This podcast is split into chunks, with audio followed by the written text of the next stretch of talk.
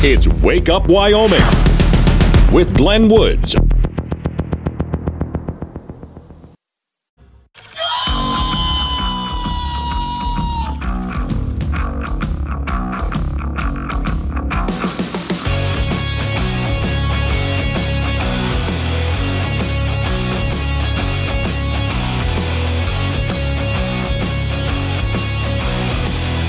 Six the time. It's Wake Up Wyoming. It's a Monday, so rinse and repeat. Here we go again. During the course of the weekend, that bill by the Democrats, by Chuck Schumer, especially in the Senate, that's supposed to solve all our immigration border problems was released, of course, with no time for anybody to read it. Today's show is sponsored by Osculation Rejuvenation for when the hits the fan. And it really certainly has. No, we- we're going to go through just a little bit of this bill, but the gist of it is this 350 pages to solve the border crisis. It was done in secret and then dumped in front of everybody in the Senate with very little time to read it. Hang on, let's go through just some of it. Warning this show contains reference to guns, liberty, limited government, low taxation, the cult of climate change, free thinking, cigar smoking, short people, rubber chickens, Karen's bureaucracy, liberal buzzwords, tour runs, traffic, toilets, terrible jokes, and more. No apologies will be issued. Guest callers may express any opinion they want without fear of being canceled. Unless you're a loudmouth jerk like Dave, then Glenn will hang up on you. Strap in, hold on to your coffee, and feel free to participate. This disclaimer does not refer to every person named Dave, just one particular Dave from San Francisco. We know a lot of Daves. They call this show all the time, and they're great people. So don't call this program and complain that we use your name. That would be a real Dave move. If I was your senator or congressman, which you don't want, which is why I'm never going to run, I would, if ever, and this means I would vote against most bills, any bill that would drop in front of me at the last minute, and I'm supposed to pour through it, not just read it all but absorb what it means. Now, a lot of members of Congress will get their staff to each take a section of the bill and read it, and then report back to the congressman on what they read. But still, that's not enough time to really look at the language. Look for anything that might have been done that's unscrupulous, you know. Look for unintended consequences. So, am, am I supposed to just vote on everything that's dropped in front of me because it has a nice title on it? Well, I, I wouldn't do that. Even though this is supposed to be a border protection bill, you and I know that, again, if they put this together behind closed doors, touting it was going to be great, and then at the last minute released it and dropped it in front of your senators and said, okay, vote on it. And they talk about how wonderful the bill is. I just heard on the news Chuck Schumer saying that, well, this bill, everybody's saying how it's going to help protect the border. Okay, everybody's not saying that. Most people haven't even read it all. We have bits and pieces that have been read through. By the way, this bill is not even necessary. The president keeps saying, pass a bill so I have the power to protect the border. He has always had the power to protect the border. Everybody knows it. You know that. He knows that. Could have defended the border anytime. Trump was doing it. Other presidents have done it. You can defend our border. So, okay. Here's part of the story. A bill release, Senator James Lankford, Chris Murphy, uh, and well, talks about the different people involved in it. Among other things, a summary of the legislation shows that the bill would kick into overdrive the Biden administration's process of getting as many border crossers and illegal aliens as possible into the U.S. interior with work permits. Is that what you wanted? What they're looking for is some kind of a bill that will give them money and speed up the process to bring people in rather than doing what everybody else has to do, which is go through a screening process to make sure what we're getting here. Specifically, it says here the bill would establish the so called protection determination interviews for tens of thousands of border crossers and illegal aliens arriving every few days. Those who receive a positive protection determinations immediately receive work authorizations and are referred to a uh, protection merit interview Working wages have been inflating for decades, and the Senate border deals now give expedited worker permits. Are they insane? said Senator Josh Hawley. He wrote on Twitter. Even more consequential, the bill would establish new federal statutes to ensure border crossers and illegal aliens are quickly rewarded with work permits. Uh, and they would have to check in basically every two years or so, which you know they're not going to do that. Now, that's one of the stories that I have. This isn't the only one. I mean, there's a whole list of them that I have lined up for you here. And I'm not going to go through it all. I just want to make sure that we get uh, the information we need so far because no one has really had a chance to go through all of this. Let's see. Senate establishes migration rule. Oh, here's a loophole here. Uh, the border would not be shut down until they've reached about 5,000 people a day crossing. Yeah, the, the story here says whenever the Border Emergency uh, Authority is activated, the Secretary shall have authority in the Secretary's sole, unreviewable discretion to summarily remove and uh, from a prohibit in the whole part okay entry into the U.S. of the United States of any alien identified in subsection A three who is subject to such authority in accordance with his subsection. This is how they write this thing. Yeah. Yeah, okay. So it comes down to once again, we have to have, according to this bill, over 5,000 people a day crossing the border before the thing is shut down. Now, why not 100 a day? If 100 uh, people a day are caught crossing the border illegally, then we just shut the sucker down. How about that? How about not a bill at all? We don't need a bill. The, the Democrats are going to sell this as well, we would have, and that's what the president's trying to sell this as. Well, we would have closed down the border. We, the president didn't have the authority. Yes, he has it right now. Again, Trump did it. Presidents before him did it. We can shut this down anytime we want. The president already has the authority a bill like this isn't necessary. So to say that we can allow up to 5,000 a day to cross the border, really? And then to say that we're going to expedite getting them into the country and giving work permits out, really? This is what part of what's in the bill. Again, 350 pages long. This is what Chuck Schumer and a few other people were working on behind closed doors, which is another major red flag the fact that they were working on this behind closed doors for weeks. We're not supposed to know what's really in it until it's passed. And remember, Nancy Pelosi talked about that. If you want to know what's in the bill, you got to pass the bill. So you can know what's in it beyond the fog of all of the media and all the critics and so on. Rather than just putting out there, this is what we're trying to do. So where's the transparency in this? Now, you already know the answer to these questions and why they don't want the bill as transparent as, and also the language that I just read there. Did that make any sense? Of course not. You got to write it in some kind of a legalese so it's not easy to understand. This is what we're dealing with right now, which of course is absolutely no shock to you. The answer would be to shutting down the border. Uh, Mr. President, go shut it down. You already have the authority. It's always existed. Just shut it down. Now, what we're really going to have to do as Americans is make sure we elect someone who actually will shut down the border. And I don't just mean a president.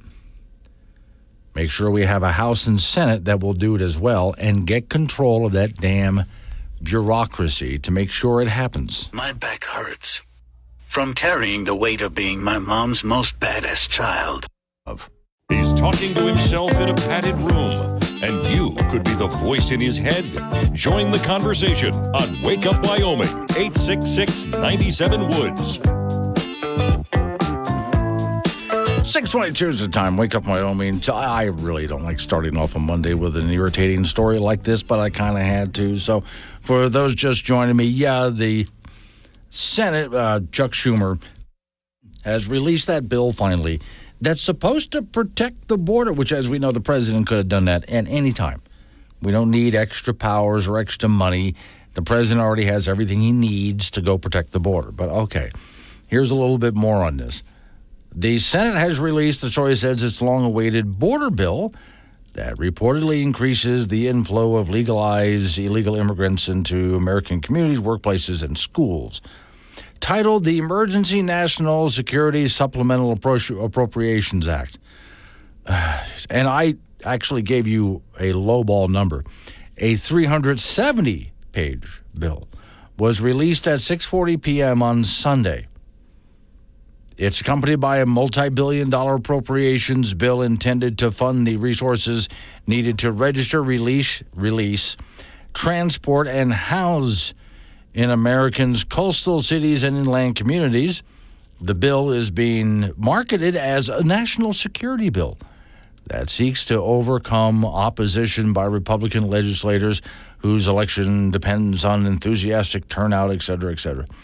Um, it also, oh, of course, besides those worried about migration in this, let me see, it's up deep pockets for this crime, overcrowding, oh, and chaotic diversity. I have to find out what that means, but they throw that in there the term chaotic diversity. However, Democrats are touting the bill as a fix for President Joe Biden's terrible poll numbers for 2024. The establishment authors of the bill have largely hidden its contents, along with many possible loopholes, exemptions, modification, and caveats that can turn apparent restrictions into government funded welcomes. The bill was assembled behind closed doors by a tight circle of establishment advocates they include Senate Majority Leader Chuck Schumer. The three senators, it talks about who's there. Okay. The White House side was advised by the Biden pro migration border chief, Mayorkas. Mayorkas, the story says, skilled lawyer who has cut numerous loopholes into the nation's border laws, according to this. Let me say here now, if I can go ahead and play this. I mean, this is on Face the Nation.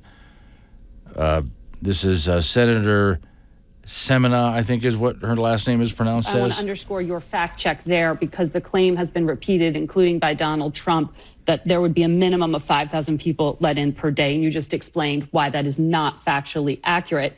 But it has also been ac- um, echoed by the Speaker of the House, um, Mike Johnson. I know you have said you have a line of communication open with him. He said on another network this morning individual senators call, give me tips, and offered things that are going on in the room. But he says he was left out of this entire process. Has he assured you that he's going to put this bill on the floor? And yeah, looks like he's going to. So, okay. The bill, will re- they say, will reduce the flow of illegal immigrants or just legalize much of Biden's illegal immigration. Each year, Congress allows 1 million illegal immigrants and roughly 1 million temporary workers into the country. That flow is huge compared to the American population, which is roughly about 3.6 million births every single year. So we have more people. Yeah, yeah. Well, you think about how many people are born into this country as citizens, and then the number of people who flow over the border. So the provision that may squeak by which, of course, this woman says it's not in there. But yeah, it would allow up to 5,000 a day. The provision may be a sneaky way, it says, to parole the influence, which is limited to roughly 15,000 people a year under Barack Obama and less under Trump. So the bill may tout minor curbs. But now I wonder do you think that they will really do that? I mean, honestly, do you think if they say we're only going to allow so many people in a year, which they should be doing anyway, do you really think that they'll do that? And again, they didn't need more money, they didn't need more powers. Jude over there in Mills, more judges to make it faster. Yeah. ID John and Granite Canyon Morning, Glenn. This is the same thing they always do. They promise security, but first we need money. And go back to the 86 bill, they scammed Reagan, and they've been doing it ever since. Yeah. And Rianne's, uh, I haven't seen it yet, Rianne, but apparently there's, you're saying there's money in there for Ukraine too? Okay. Well, let me see. Advocates say it's a catch and release. Uh, does the legislation overturn court imposed loopholes? Much of the nation's border laws are set by judges. This allows pro migration groups to break uh, loopholes open that would normally block the flow. For example, California judge has ordered agencies say they cannot hold illegals there for more than 21 days. But 21 days is too short of a time at this point to fully process because they're just being overwhelmed by this. You get the idea. We're going to hear more about the bill. So far, what I have on it is little bits and pieces because they dropped it again late Sunday night. And here it is early Monday morning. So we're doing what we can to learn about the bill. And as more comes in, well, I think it should be dead on arrival. You know, all the Republicans in the Senate will vote against it. It's got to go through the House, and I doubt the Republican House will allow it through. All right, now, now the Democrats will say, see, we tried to do something about the border, but you didn't let us. This is, I think this is really more than anything what it's a setup for. Go ahead, Republicans, kill this bill. Then the Democrats, then Biden gets to say during an election year, we try, we try, but you didn't let us. That's what they're attempting to do. Coming up on 6.30, local news coming your way right after local news, update on your weather forecast. You and I get back into it again early Monday morning. Weather not bad out there after this weekend. Wake up Wyoming.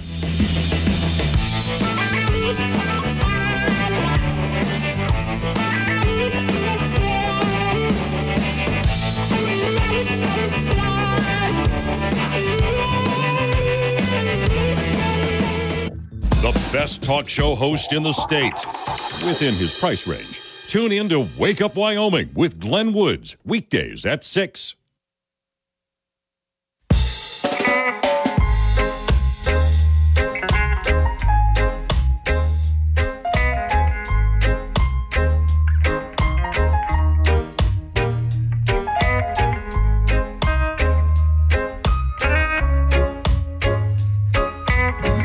Six thirty-six the time. It's Wake Up Wyoming. So okay, uh, morning, Jet. Jet Yoder says, I think, as far as the border bill put up by the Democrats in the Senate, I think in excess of five thousand a day is that in excess of uh, seven days right to shut down. So run twenty thousand a day for a week. Yeah, but it's high numbers, and it should never be. Well, we're allowing five thousand a day to cross the border. How about if 100 people cross a border in one day, we shut the border down? Because that's too many right there. Absolutely not. But let's go back for just a minute to. I'll give you an idea, and I'm not trying to talk to you like you're stupid here because I know you know this, but let's take a look at why every country on the planet has border laws and checks people as they cross the border. One, you don't want people getting across the border that have diseases that your country is not used to. We've seen what happens there, it's a disaster. Two, make sure the people don't have bad intentions. No criminals, terrorists, you know, things like that. No rapists, no murderers, you know, things like that. Okay. Finally, do you have a way to support yourself before you come into our country? Because we don't want you being a burden on our system. We already have enough of a problem with that as it is. You need to be able to support yourself. So, whether you're independently wealthy or you have a job or family's going to take care of whatever the case is, show us that you're going to be taking care of yourself and you're not a burden. All right. If you can show these things and we can verify you are who you say you are and you don't have a criminal background and et cetera, et cetera, then fine, we can let you into the country. And there's a bit of a probation period there to make sure while you're in this country, again, you, you don't have any bad intentions, you're working hard, right? Things like that. After a period of time, well, okay, this person is showing that they're a good addition to our country. They've proven that they're exactly the kind of person we want in our country. So, okay, would you like to become a citizen? Because we have a pathway to do that now. Every country on the planet does that. Why aren't we allowed to? Why the Democrats think that it's a good idea just open up the border? Now, so you know, I've, I've said many times over, I'm more libertarian ish. I always throw the ish at the end there. Now, true blue libertarian thinkers have always been in favor of just open borders, with the idea that if you're a free person, you, if you want to go somewhere, go. You're a free person, travel the way you want to travel. Well, this is what this looks like.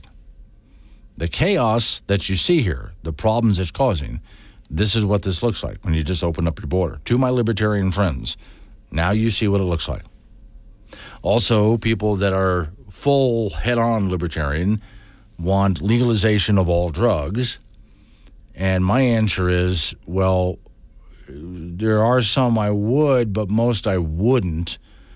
And we need to take a different tack than just arresting people.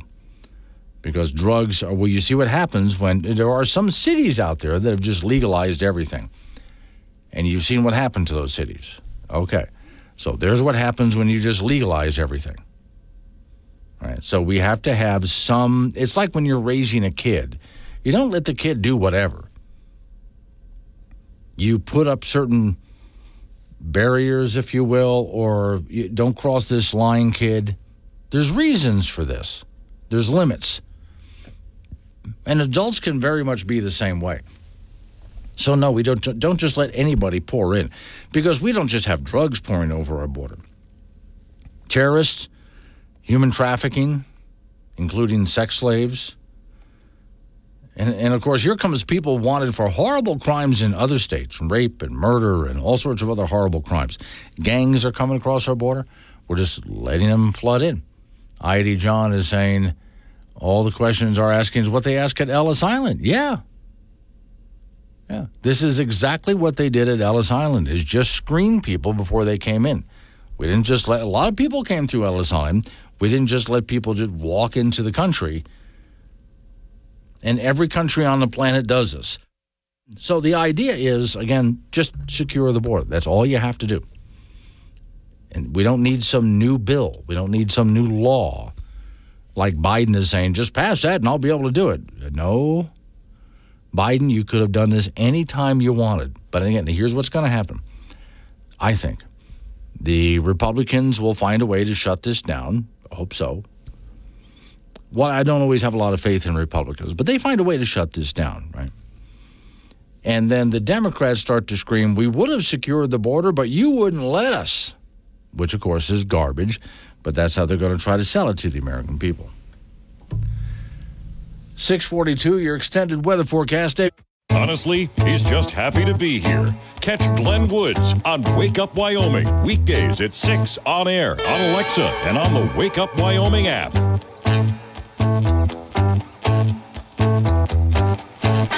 648 is the time. It's Wake Up Wyoming, which means off we go to talk to Frank Gambina, who's waiting over there in the ice box. So, Frank, uh, this morning, as I was just kind of rifling through the internet, I came across uh, broccoli and cheese Pop Tarts.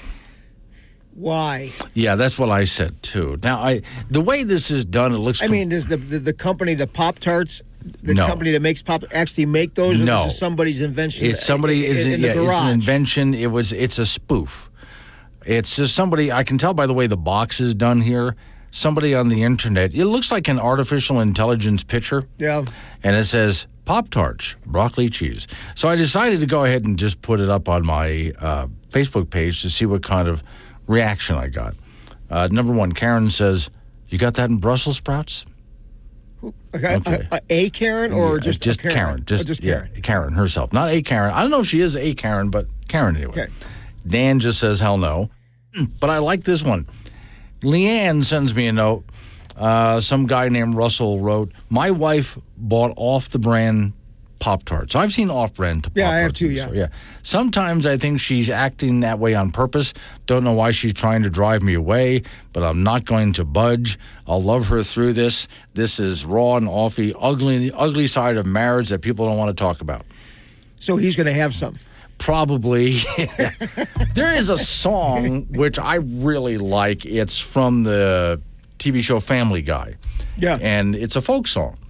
And the words are Have you ever put butter on a Pop Tart? It's so freaking good. You know, Yeah.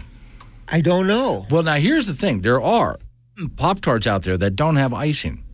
Yes, those are the plain ones. Yes. I didn't like those. No, I, well, but now, if you put butter Yeah. on a Pop Tart, so put it in toaster when it comes out, put butter on, let it melt in a little bit. I bet you that would be absolutely delicious. Even better Yeah. is ice cream on top of a Pop Tart. Really? I've never tried that. Oh, Okay, do you have a certain yeah. kind of ice cream? And, like? and this is after the Pop Tart's been out of the toaster. okay. So hot Pop Tart, And cold then- ice cream. Okay, do you make like an ice cream sandwich out You, of d- it? you, you make it and eat it fast Okay. because I mean, the ice cream's going to melt because the, the Pop Tart is hot. well, I'm wondering, do you crunch the Pop Tart up into the ice no, cream no, no, or make a sandwich just, out of it? just lay it, not even a sandwich, just lay the Pop Tart down, Yes. ice cream on top, take a fork or a spoon and through, just, dig go in. right through it there. Just I, dig you in. know something, Frank? I'm I'm going to try this. I, I wouldn't steer you wrong. Men's college basketball from over the weekend, just when you thought the Wyoming Cowboys were making progress, then they turned in a brutal performance in their 62 48 loss at UNLV on Saturday night in Vegas. For the Pokes, it was Brick City. They were 4 of 25 from three point land and went close to 10 minutes without scoring. UW 3 of 16 from three in the first half and trailed by 8 at the break and trailed by as many as 23 in the second half. So the Cowboys are 5 and 4 in Mountain West play, 12 and 10 overall. Plus, they have lost 20 straight road conference games to UNLV. 20. UW will be at home tomorrow in Laramie to meet 19th rated New Mexico at 6:30. Wyoming Cowgirls came out with a win over Nevada on Saturday in Laramie, 59-52, but that game was kind of ugly at times for the UW ladies. They were a brutal one of 12 from the three-point line, but also 14 of 16 from the free throw line. Allison Furty led the way with a dozen for the Cowgirls, so they're eight and two in Mountain West play, 13 and eight overall. They'll be at home on Wednesday to take on Utah State. Junior college basketball from over the weekend, the Casper College women improved to 19 and five with an 85-66 win over Eastern Wyoming from Torrington on Saturday afternoon. Andy Schisler had led the T-Birds with 17. The Casper College men beat Eastern Wyoming 101 to 90 to get to 15 and 9 on the year. An up and down of, uh, game again for the T-Birds with a combined 162 shots and 64 three-point attempts. Casper was led in scoring by Jimma James and Abdul Bashir with 21 each. Casper teams will be at Western Wyoming and Rock Springs on Saturday. The LCCC men's team got to 13 and 11, beating Western Wyoming over the weekend 76 72, thanks to 25 points from Davion Butler. The LCCC women beat Western Wyoming 64 49. Lila Spring led the Golden Eagles with 22. The L Trip teams will host Northwest DePaul on Friday.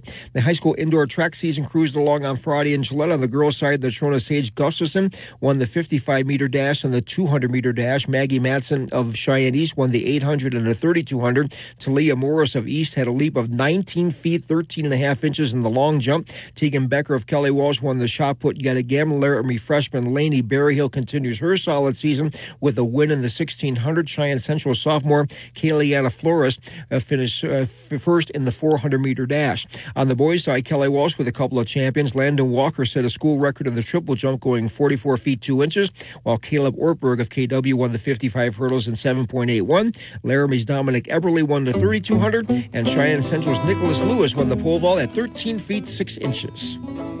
I have just part of the song for you, Frank. Yes. Here, here we go. This is from Family Guy. If I can get the volume up so it can play for you. Oh, it's not going to do it, Oh, Frank. to do it, we'll, we'll Wait a second. save it. It's just two. I'll play for you another time. it's just it's hysterical. Alrighty I'll then. send it to you. Thank you, Frank. Okay, folks. It's from the TV show Family Guy. If you ever put butter on a Pop Tart, it's so freaking good. It's the name of the song. Just butter on a Pop Tart Family Guy. It'll come up on YouTube. Hello, David. He's in Texas. Not the Dave in San Francisco, but the cool Dave from Texas to join us. So wake up, Wyoming.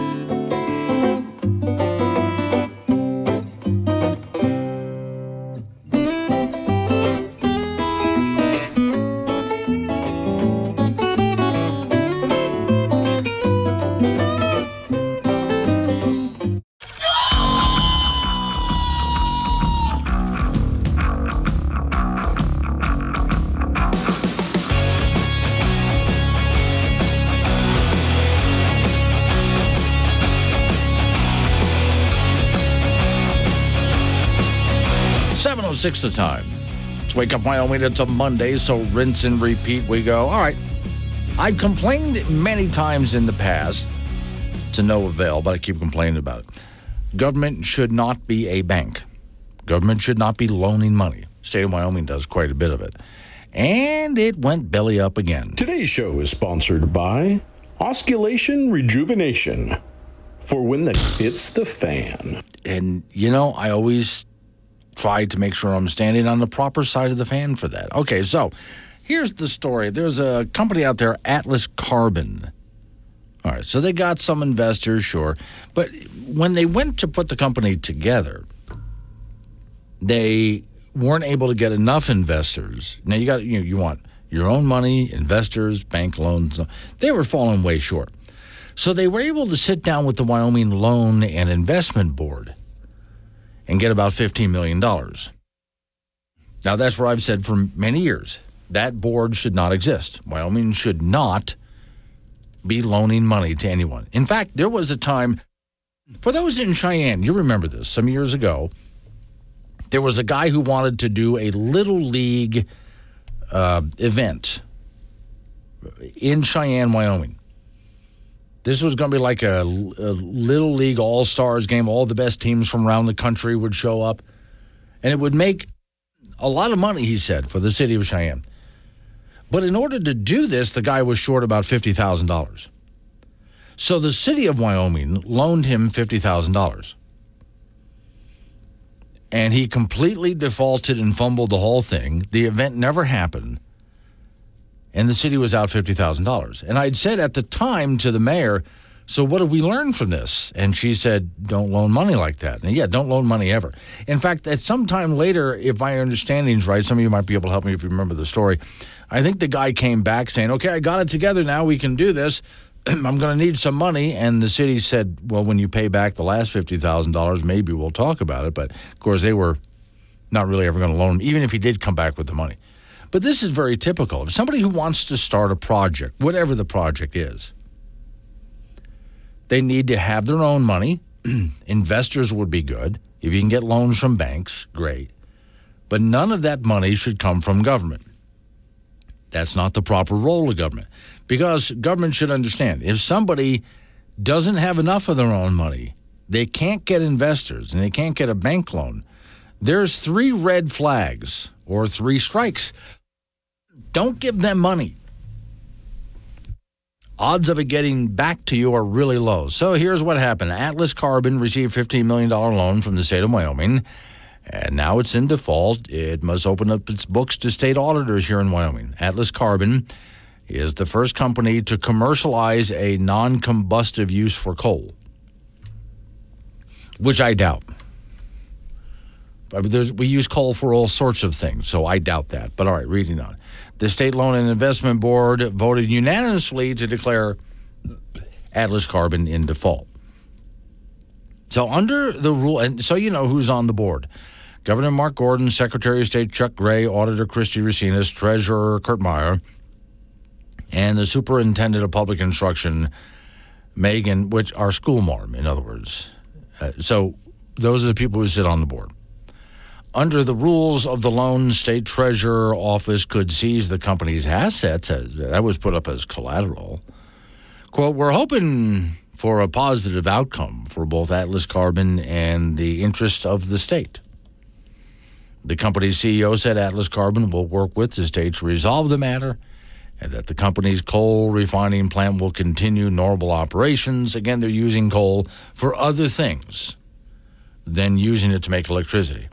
As far as we're concerned, our operation is going fully forward and we're bringing our products to our clients as we're speaking. And they had a conversation with WyoFile on this. So there's other legal trouble that Atlas Carbon currently has. The, the company was awarded about 15 million back in 2016. There was a grace period of no payments until the company became profitable. Then it came time to pay Atlas, well, when it came time for Atlas Carbon to pay, that's when they began to default. So they never really became profitable. Atlas Carbon claimed that they are working on increasingly challenging financial with or in increasingly challenging markets and you'll love this, where environmental and social corporate governance, ESG, those people who are policing it don't like when people use coal for anything. This is where I've said to the governor on a couple of occasions trying to sequester carbon into the ground or capture it out of thin air is not going to do anything. Because those people who want coal in the ground and oil in the ground, they want it in the ground.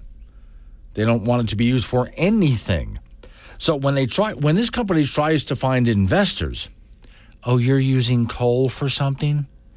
Well, no, because you're using coal and that coal is bad. Okay. That's your ESG for you. Which I doubt is the only reason. But okay. So the uh, CEO of the company says all Atlas needs is a little more time. Atlas is not asking to expand the amount of loan or security that protects the state interests or otherwise put the state at risk. We simply need more time. So, once again, we're asking the question here whether the government should loan money to those who can't find enough investors or acquire adequate bank loans. The argument is made once again that the government should never act as a bank. Now, this wouldn't be the first time I found out in an odd way how long I've been in Wyoming. I was wondering, I, I arrived in Wyoming when? How long have I been in Wyoming? And then recently, my bank sent me an email thanking me for 15 years of service. Oh, you're thanking me for 15 years. Oh, so that's how long I've been in Wyoming 15 years. I, I didn't know that. I was trying to calculate when that happened. There's a way I can go ahead and look it up, but I had no idea. Because when I got to Wyoming, I switched over to Wells Fargo as my bank. And so thanks for 15 years. Okay, so in that time, I've covered this kind of story multiple times where either a city in Wyoming or a state or the state government loan money and the company went belly up and they're not getting it back. Now, I know banks do that too. Banks are constantly fighting people defaulting on loans. I understand. But this is why I say your government should never act as a bank the job of banking is for bankers. Now, for those people who are, saying, but how do we get these? We've got to diversify our, our, our, economy. How do we get companies to come join us here in the state of Wyoming? Not by loaning them money. It's not for government to give out, and this this drives me nuts. I hate the idea of grants and subsidies and loans coming from government. That's not what government's here to do. If you have a great idea for a product, absolutely. I mean, I, I wish you all the best but again, you should have as much of your own money as you can. Go find investors. Go to banks and get loans. You can get loans from other private entity too. And, but the only thing government should be doing is first off, make sure that you're not ripping anybody off and make sure that your business is not polluting. CO2 is not a pollutant. But I mean real pollution. That you're doing it clean and honest. That's it. That's all I want government to do. Other than that, just they need to stay out of it. And so, if a company comes along with hat in hand, we don't have enough money to start this company. Well, I guess you're not starting the company then. You're asking government, you're asking the wrong people. Do you have any history of mental illness in your family? I have an uncle who does yoga. Allergies? Cowardice and weak willed men. And hazelnuts. Sexual history? Epic and private. Okay. Well, that image is going to stick with you all day. Glenn Woods, he talks to you, not at you. Be part of the show at 888 97 Woods. This is Wake Up Wyoming on K2 Radio.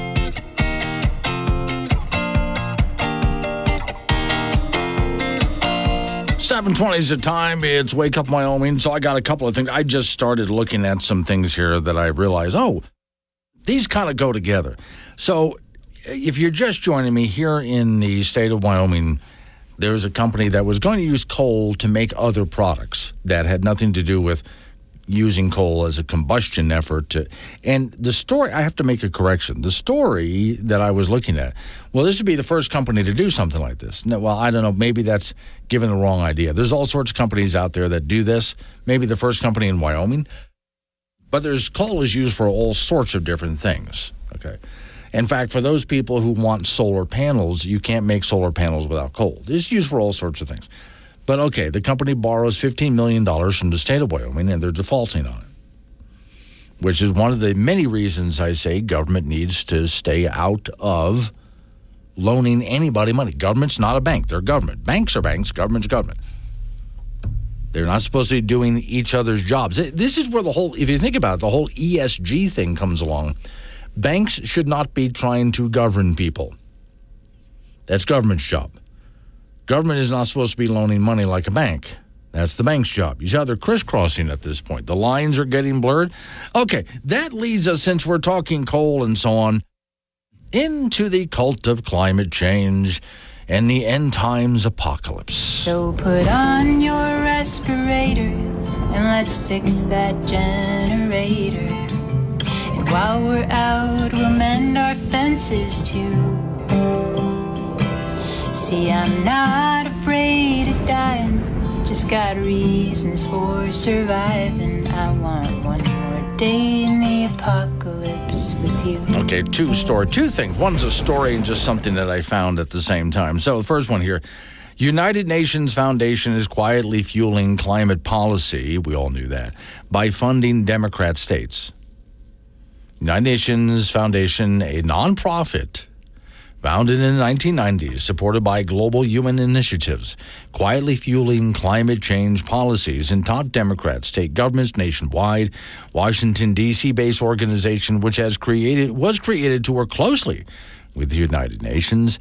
The House U.S. Climate Alliance, a coalition of Democrat led states, launched to coordinate environmental policy after Donald Trump withdrew from the UN Paris Climate Accords which we need to do again, by the way. As part of the initiatives, United Nations Foundation has wired millions of dollars to state governments and agencies, in many cases, even funding some officials' salaries. Think about that. They're on the payroll of the UN. According to United Nations Foundation, tax filings reviewed by Fox News Digital, the group wired a staggering 5.4 million to 12 state governments between 2020 and 2022. The most recent year with data available, with grants often being vaguely earmarked for UN strengths. Further informed uh, request by Fox. Let's see, uh, one person in Michigan received $451,000 from the group. Curiously routed through the University of Michigan. That's it. Okay. So, quote, what we see is wealthy donors providing layers to staff to do what is supposed to be government work by UN strategic partners, no less boasting that these millions to staff government offices in the United States is for UN strengthening the UN strengthening the UN. Okay, so they're uh, quote they are staffing governors' offices to set policies and regulatory agencies. So when you think about how the bureaucracy is now the fourth branch of government. Part of this bureaucracy is being funded by the UN, and that bureaucracy these days writes law, as you know. They're not supposed to, but they do. This is being funded by the United Nations. Meanwhile, the risk of blackouts across the U.S. soars as this U.S. agency, the story says, transitions its agenda well, you, you know, where? To less reliable energy. Overall, the story says United Nations Foundation's filings show that during the time frame with data available, North Carolina has been the largest beneficiary of the scheme, receiving about 1.2 million in U.S. Climate Alliance grants sent to the state office of the governor, Department of Commerce, and Department of Transportation. In the same time frame, the nonprofit, this doesn't sound like it's nonprofit to me when they're sending out this much money to people. Spent about 853,000 in Maine's office of the Energy Department in Agriculture in Maine. And New Mexico's government received $725,193 to the Environmental Department of Energy and Natural Resources. So here again, the story goes on from here, but here's the United Nations trying to fund local governments because they really can't they want to, but they really can't run our countries. So instead, they find a way to do this, and it's usually by waving money around in front of local governments. And local governments want the money, so they take it and do what they're told. Kathleen and Casper, the UN is also funding America's border invasion. And hey, you in Marbleton, have you seen the video by Candace Owens and Glenn Beck? Of the Middle Eastern man crossing the border and him saying that we should know who he is. Yes, I have seen that one. Yeah. Now, here's another one for you. This is a little, it's going to sound a bit off topic, but just kind of hang with me on this one. Let me see if I can enlarge this sucker so I can see it a little bit better. This is, no, it's not going to let me do it that way. Um, this is from Chipotle, which I am very disappointed in because I like them. I mean, I really do. They, they have some really good food. I like Chipotle. If you go there to go get some lunch, you could get a receipt, or at least see on the menu anyway, something that shows you what your carbon footprint is going to be for your lunch. Now, I've seen this on, I'll have to see if our local Chipotles here in Wyoming are doing the same thing. I've seen, and I'm going to read it to you as we get out of the next news and information break. I'm kind of going to go through this receipt for you, but also it's it's partly on the menu too. And I do remember I told you guys around just before Christmas time, I had seen a oh what was uh, it was an automobile that was for sale, and the automobile had on its sticker a score for its climate footprint. Yeah, and I looked at this and I thought, well, that's not going to help a guy like me. I'm going to look at the score and go, that score is too low. I want a bigger carbon footprint. So they're going to have the opposite. This is a lot like when, and I don't think most people pay attention to this. This to me is a lot like when you go to a restaurant to buy something to eat and they give you the calorie count that was supposed to help people get thinner. Has that helped you? Do you look at the calorie count when you're at a restaurant? Maybe some people do, but they order it anyway. All right, so I'll, read this receipt to you and then this menu item as well. Right after our, our next news and information break. So, local news coming away right after local news update on the weather forecast, and you and I get back into it. It's Wake Up Wyoming.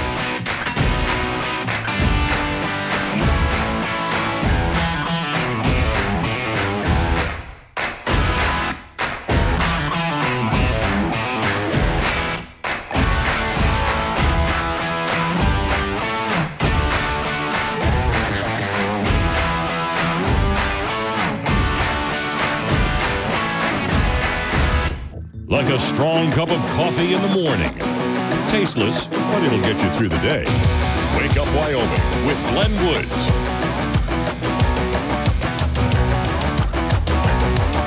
Seven thirty-six the time. It's Wake Up Wyoming. So, okay, let me see. Lee and Laramie. Morning, Lee.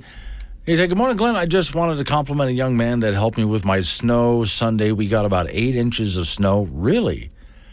And it was heavy. See, I got I saw some flakes coming down where I live, but it never stuck. Pretty good amount of rain, though. But anyway, you got eight inches in a while.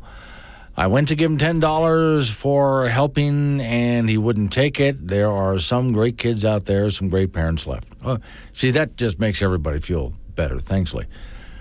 Let's see, sage grouse and Gillette. And guess where the money the UN is using comes from? The taxpayer. Yes, U.S. taxpayers. You're right. Mike and Casper, you may like Chipotle food, but they are so woke it's scary. See, I had no really, I had no idea. I wasn't, I wasn't watching, but they're part of the green Okay, police. so it's 3708, uh, paper plastic. Plastic. That's the magic word. Green police. You picked the wrong day to mess with the ecosystem, plastic boy. Battery! Battery. Let's go. Take the house. Come on. Put the rind down. Sir, that's a composting bird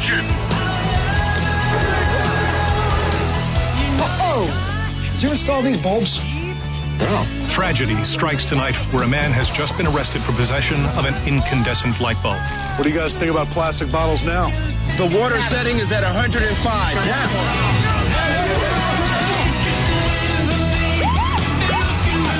You got a TDI here? Clean diesel. You're good to go, sir.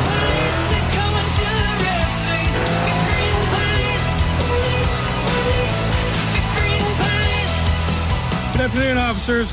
Are those foam cups you're drinking from? Yeah. Uh, Please step out of the car and put them on the hood. Uh, okay. Well, it's gotten that bad. It really has. So here's here's the deal. Oh, hang on. I was about to read that, then I just accidentally shut it off. Let me go ahead and turn. I got to turn up the picture again here so I can zoom in and get a good look at this. This is from Chipotle restaurant, okay? And it says this is like a menu that I'm looking at at this in this case because you can get in certain Chipotle restaurants your carbon footprint on your receipt, but they would like you to know in advance. This is much like I told you when I was looking at a car that was just on display, and I'm reading the sticker. Actually, it was a, a pickup truck, uh, and on the sticker, it scored it for its impact on the environment and carbon footprint. Which case, I thought, well, it doesn't have enough of an impact on the environment. I need something that puts out more CO2 for one thing. All right, so this says from Chipotle real food print, real food sourced responsibly makes a real impact compared to conventional ingredients. The data below, computed by How Good, I'll have to look up that website, shows how orders like yours can help cultivate a better world. One, less. This is someone who's uh, ordering some kind of a dish. Less carbon in the atmosphere, 2.5 grams. Love to know how they calculate that, by the way. And carbon in the air is a good thing. CO2 is a good thing. So we, I would actually like that number to be higher. But okay. Support organic land. So what you're eating here was grown on two point square feet of organic land. And I can show you where organic farming is not as good for the environment as you've been led to believe. So, antibiotics avoided, 84.5 milligrams. Gallons of water saved, 2.6 gallons. Improved soil health, 0.2 square feet. Learn more metrics at How Good, whoever they're. I'm going to look up the How Good. But this is what they want to do at Chipotle when you go to order something like this is to turn and say, well, now what, what is your impact on the environment before you go and eat this? So if I want something with steak in it or whatever, that's going to be bad. Now, there may be a few people out there who would actually read that and respond to it. Okay. But I first off, I'm not. Gonna, I don't care. It's like when they put the calorie count on the menu at your wherever you're eating. If you look, there's a calorie count. That's a law, by the way. They have to put the calorie count there. Well, I never look at it. Do you? Yeah, and the fact that Americans keep getting heavier shows you that that's not working. Oh, there may be a few people out there that are curious and read the calorie count, but it has nothing to do with whether they're going to buy it or not. And again, proof of this is, and people keep getting heavier. So, what good does putting the calorie count there?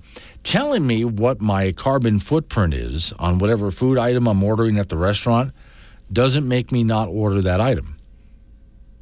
Most people, I would say, don't care. Same thing when it comes to buying a vehicle. You've seen the big vehicles out there. Americans like driving big vehicles. So when it comes to putting the carbon footprint of on the sticker when you go to buy the car, does that really impact you? Actually, no. Here's Rhiannon Fort Danger. This is one of the most cringe things I care to hear at the start of my week. Okay. You want me to go back to talking about broccoli and cheese Pop Tarts? Because we can really do This show contains sarcasm that some listeners may find disturbing. A sense of humor is advised. Chat with Glenn live on the Wake Up Wyoming app. 745 the time. Wake up, Wyoming. Off we go to Day Weather to talk to Don. What's all about the weather? So this weekend, it really did matter where you were. I got a whole lot of wet, a tad of snow, but some other people got a whole pile of the white stuff. Yeah, higher elevations, uh, 6,500, 7,000 feet and up were the most, uh, the biggest beneficiaries of the snow. Lower elevations, again, like you said, depending on location, below about 5,000 to 5,500 feet got primarily rain, and everyone in between got a mix of the two. And it was a nice, wet, spring like system that passed through, and a lot of beneficial moisture was dumped with this storm, which now spins off in the Gulf and Florida coast. Okay, now we're not done here. I know we have a bit of a warm up next day or so here, but I also see one wave after the next coming at us. Yeah, it's not any one big storm like what we just had this weekend. It's just a lot of quick little systems that will be coming and going and uh, leaving as about as fast as they arrive. And it's going to take a day or two to kind of make their way eastward. The western mountains and valleys will continue to get some snow today. Then, as a main trough in the Pacific lifts east through the Rockies and mountain areas, starting I would say in some spots in the north by Tuesday night and then spreading elsewhere in central and eastern Wyoming Wednesday through Friday. That's when we're going to get to see a mix of light rain and snow return. Okay. So in the meantime, though, our temperatures, I mean, uh, relatively speaking, for this time of year, they look pretty nice. They are very nice. We're going to have a combination of 40s and 50s today and tomorrow. Wednesday will start a subtle cooling trend, mostly 40s across the plain, some low to mid 50s in the far east. And then by Thursday and Friday, continuing into this weekend, we'll be back in the 30s to low 40s. And again, off and on chances for light snow will continue. Okay. So for people from Wyoming, that's like uh, t shirt and short pants weather. Absolutely, yeah. Shed that jacket if you're brave enough. Yeah, brave enough. Okay, anything big coming our way at all? Because I'm watching Little Systems, but I haven't seen a major driving storm like we usually get at some point during the winter. You know, as we get into the end of this weekend and next week, we cross into some uncertain territory as far as what the long range is looking like. There are hints of maybe some more organized systems dropping south out of Canada, maybe by Tuesday and Wednesday of next week. But again, we're going to need a few days to kind of sort out those details. And so, in the meantime, this week, uh, nothing big going on, just little systems. And one thing I do want to add uh, parts of I 80, the wind prone areas, may have some stronger wind gusts today, stronger wind gusts uh, returning possibly what, late Wednesday night and Thursday for parts of I 80 and 25. Okay. Thank you, Don. Don Wansel from Day Weather. So, there you go. We still have. Uh, we're getting the wet we need. More of it's coming but just not those big winter storms that we got last year. So off we go to the icebox, Frank Gambino. So, Frank, last week we talked a little bit about things that kids do in cars, you know, these days, because they got their iPads, their phones, their headsets, right? All of that, right? Yeah. Uh, what? Well, I, I'm assuming that what kids do in their cars is what kids 40 years ago was doing in their cars. Yeah, they have electronic devices now. Parents just hand them an electronic device. The kid no, goes, plays a game, or watches off, a movie. Like right? the old fashioned, let's go watch Okay. the submarine races. Yeah, now, no, that's what you do when you're with your girlfriend, Frank. Well, that's why, but that's Yeah. what we're talking about, No, right? no, no. We're kids in the back of the car. Right, yeah. Yeah, that's not no. Submarine races is when you're with your girlfriend Right, at yeah, lookup yeah. point Yeah, and you're yeah. making out. Yeah, You don't want to make out with your sister in the back of the No, car. no, no, no, no, no. Oh, no, tho- Okay. those kind of things. Those Okay. kinds of things you do in the back seat of a car, Frank. Okay, Okay. okay, okay, Well, you okay, had a okay. different idea of what I meant by back seat of the car. well, okay. yeah, no, I'm talking about your kids, like little kids. Okay. Oh, little kids. Okay, Yes. yeah. Okay. I thought just kids. you know, Jeez, like- jeez, like- that, that, that took a wrong turn. okay, so here we go with kids in Wyoming. What they used to do, and I think should still do. First off, if you're bored, count how many cuss words Dad uses every time he sees a Colorado license plate Here or in Colorado? in Wyoming. oh, Yeah, Dad hates Colorado license plates. So well, Dad, you know what? Keep Okay. your eyes on the road, will you? yeah, n- don't bother uh, counting cows or yelling off when you see cows. They're all over the place. no, no. How many times do you see one pooping? I saw one just the other day. Yeah, see, there you go. That there's a goal now. Okay, uh, name that roadkill.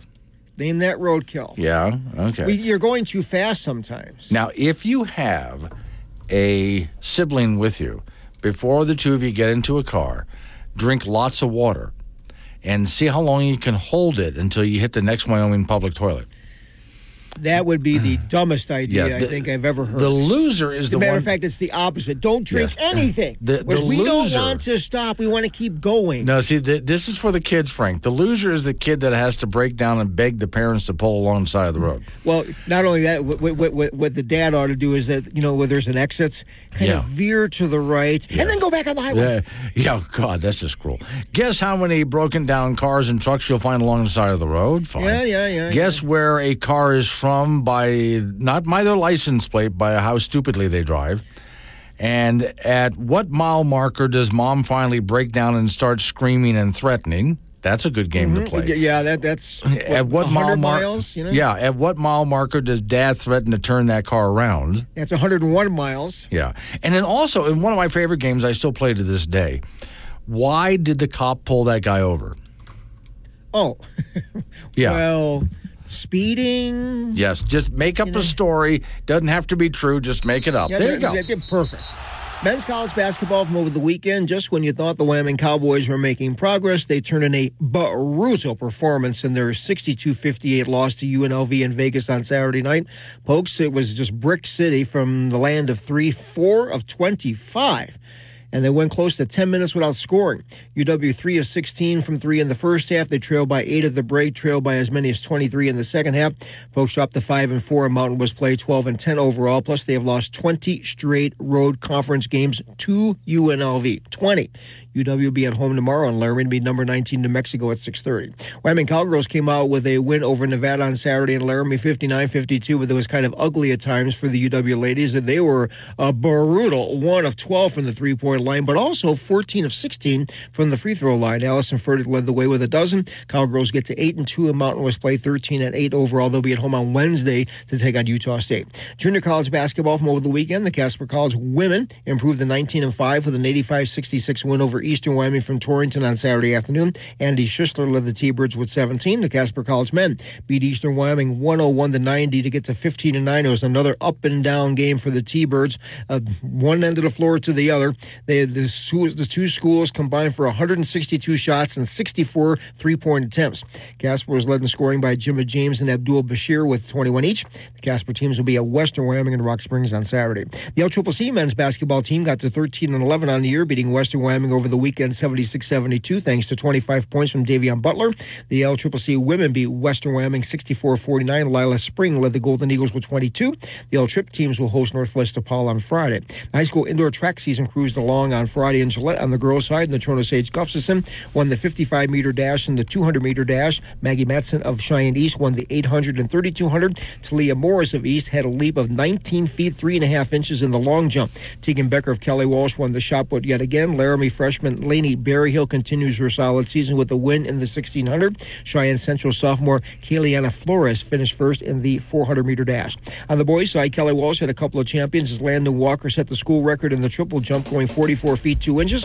Kayla Wartburg of KW won the 55 hurdles. Laramie's Dominic Everly took the 3200, and Cheyenne Central's Nicholas Lewis won the pole vault at 13.6. I think I just found a new hero of mine. Somebody Oh. went into a grocery store. There's a frozen food section. You know, they put that little sign up to tell you what's in there and how much, right? Yeah. Uh, some guy made his own homemade sign and snuck it into the grocery store and replaced it.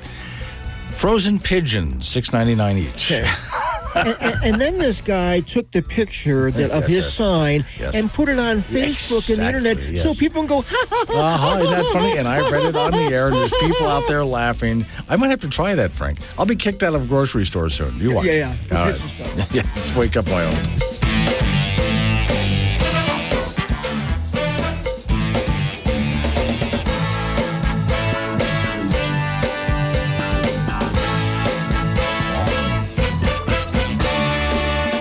Bring hope.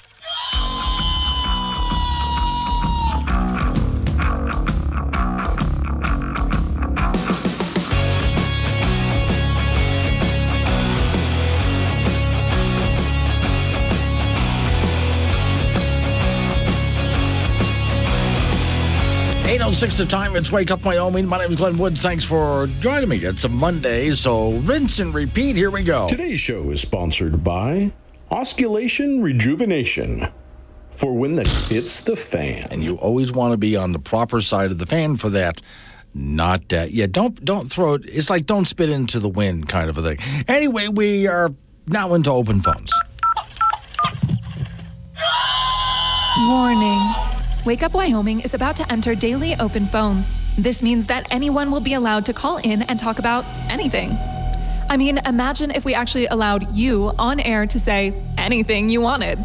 Scary, right? Well, we're just that brand of crazy. If you are offended by what other people think, then maybe you want to tune out right about now. Just saying. If you should choose to call, just remember the more funny and interesting you are, the longer Glenn will keep you on the line. Obnoxious jerks will be hung up on. Dave, all right, strap in and let's do this thing. Triple eight ninety seven. What's the phone number? That's eight eight eight ninety seven. W O O D S. You can talk about what I'm talking about. Change the subject. It's all fine by me. So, all right. We have some problems in Wyoming. We've talked taxes, especially property taxes. Let's get back to the electricity bill thing. Now, your Wyoming legislators will be in session starting on the 12th. of this month. This is a budget session. They can go ahead and offer up other bills, but it has to get a two thirds vote to get it on to the floor, or it's just not going to happen. And I'm glad that we only really look at new laws every other year. That helps reduce the number of laws we have in the state of Wyoming compared to other states. All right, so on your electricity bills, which remember now your utility company, electric company, showed up and said, We want to raise rates by this much. And they swear to you it has nothing to do with wind and solar. In fact, wind and solar are helping reduce your rates. Well, we know that's not true. In fact, anywhere that pushes wind and solar ends up having your rates grow go way up, and the reliability go way down. But all right, Senate File 20. Watch for that one. Electricity rates for costs that do not benefit Wyoming. That would direct the Wyoming Public Service Commission to conduct a cost benefit analysis of multi state system wide facilities to determine how much a power facility, such as a wind farm or a power transmission line, actually benefits the ratepayers of Wyoming versus consumers elsewhere. Because in some cases, we end up paying for other states, like Washington states. For example, several members of the Joint Appropriations Committee, including uh, Chairman Cale Case, Republican Lander, have questioned the cost of uh, a portion to Wyoming ratepayers for PacifiCorp Gateway West and Gateway South interstate transmission lines. PacifiCorp is the power company of Rocky Mountain Power. Both lines originate in Wyoming, but their primary function is to send Wyoming generated electricity to customers in other states. So, who's paying for those lines is one of the questions.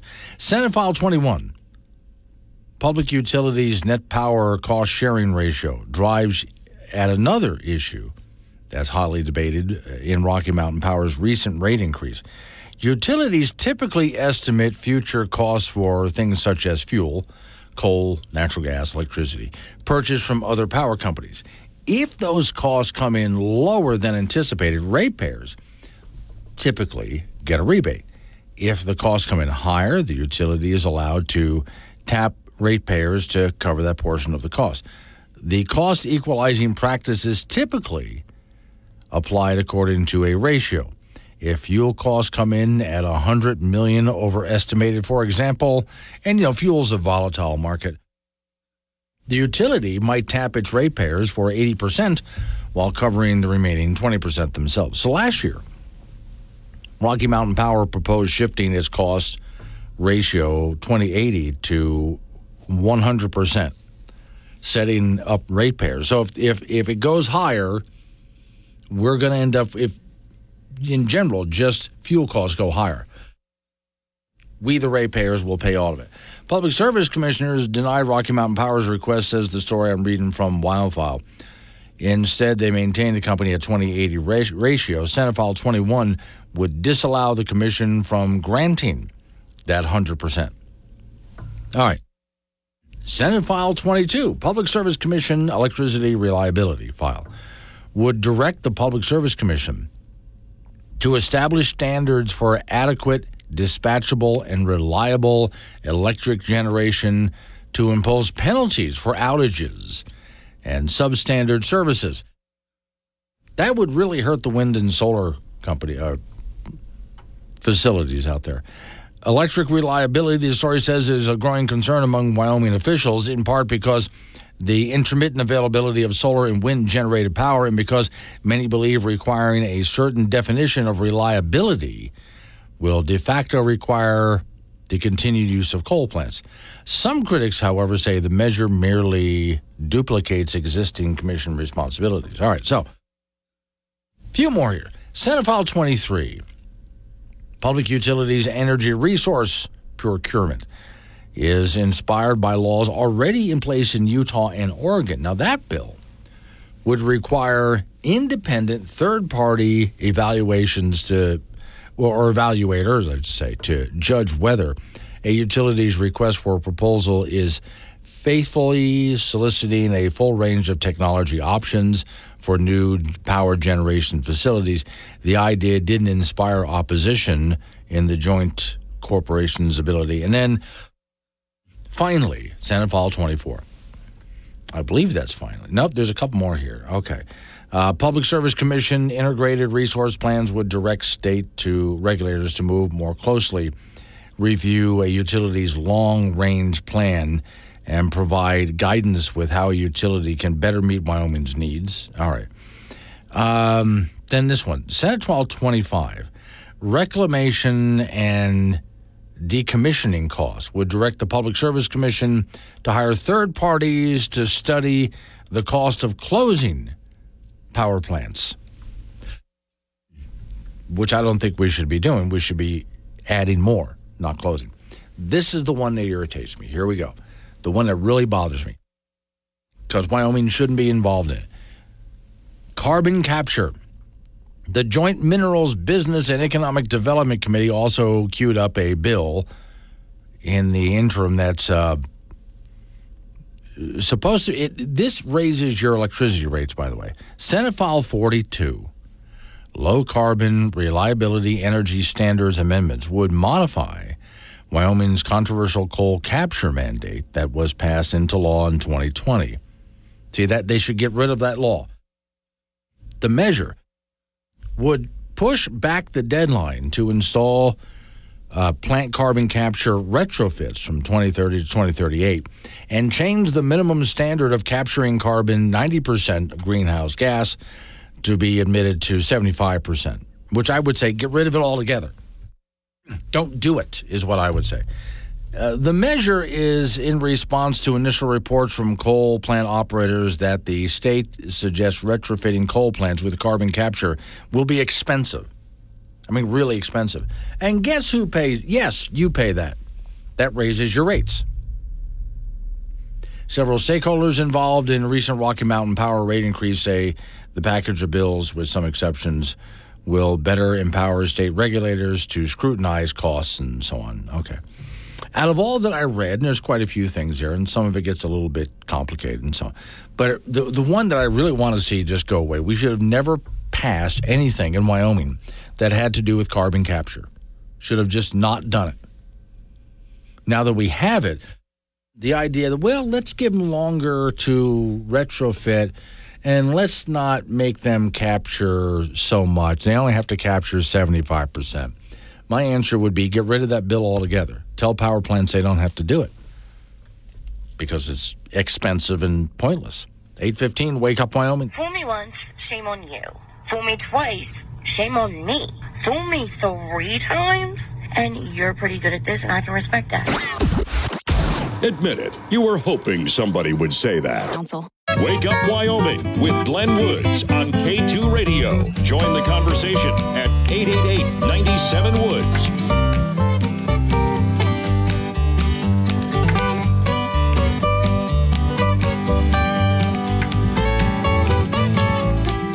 820 is the time. It's Wake Up Wyoming. All right, so a little something different for the next couple of minutes to get you out of the hard news because that last segment, stuff that you should watch for in the Wyoming legislative session coming up on the 12th.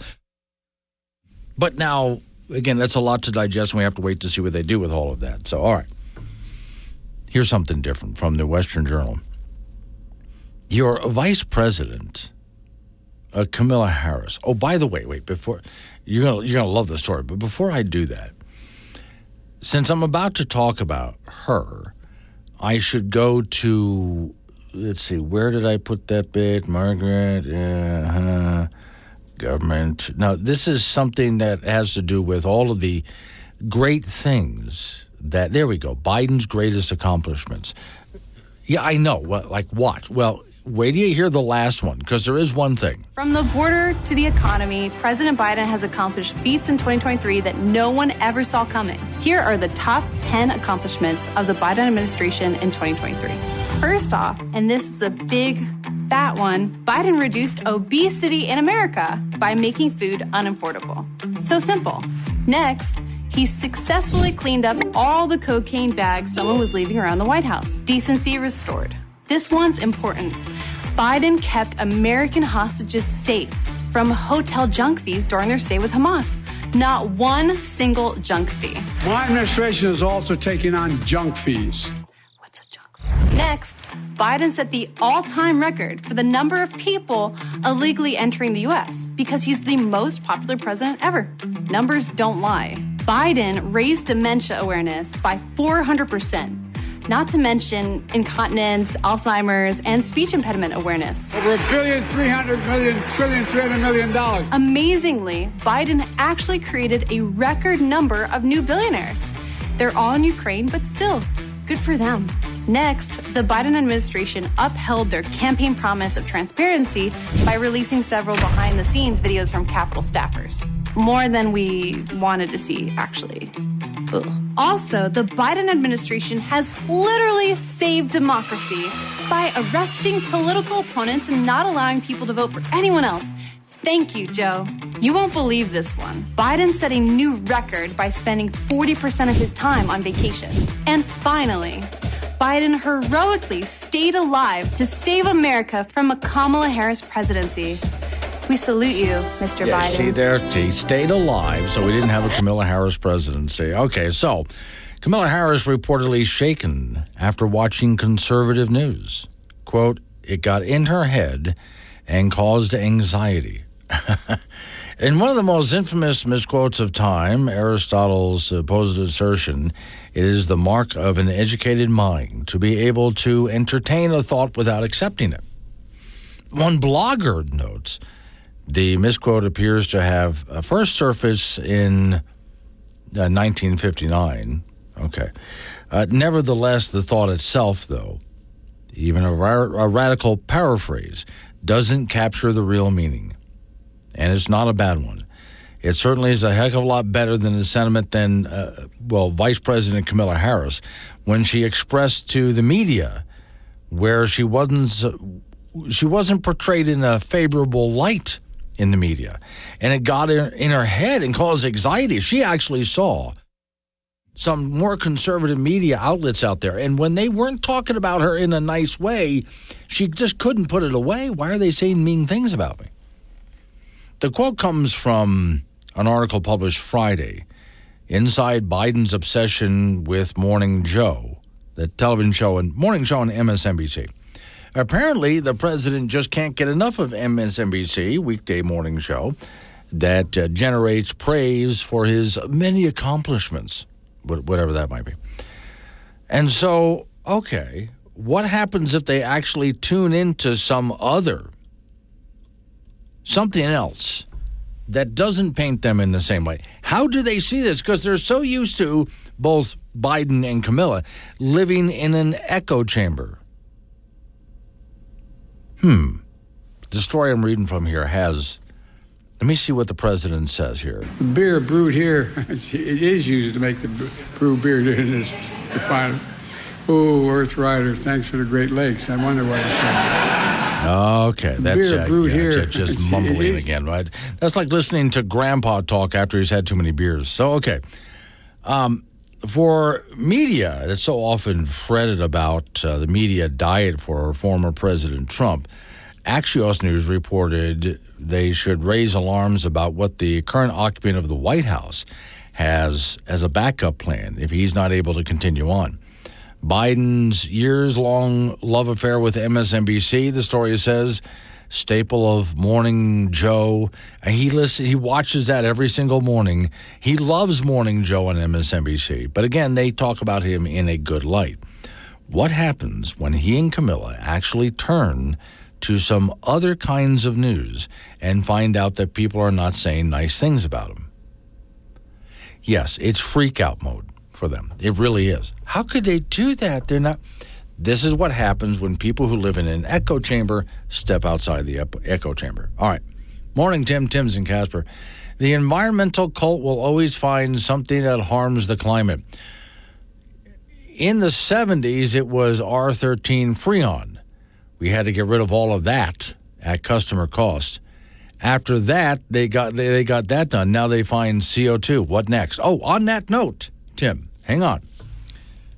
Tim distracted me and reminded me of something. Hang on, let me go over to a story here There was a story that I have, if I can find it, that has to do with your. Here we go.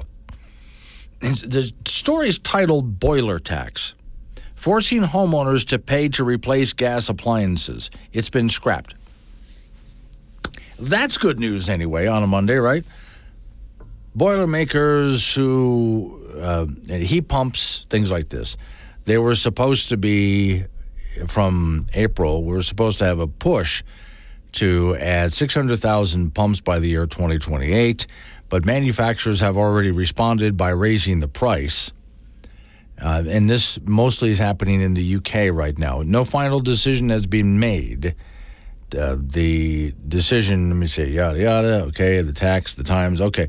So, what they want to do is get rid of old boilers in the UK that would that people use to help heat their homes especially in the wintertime when it gets really cold and the electricity starts going out because they're trying to rely mostly on wind and solar in the UK. So the idea of replacing boilers by force of government at customer cost is pretty much being scrapped right now.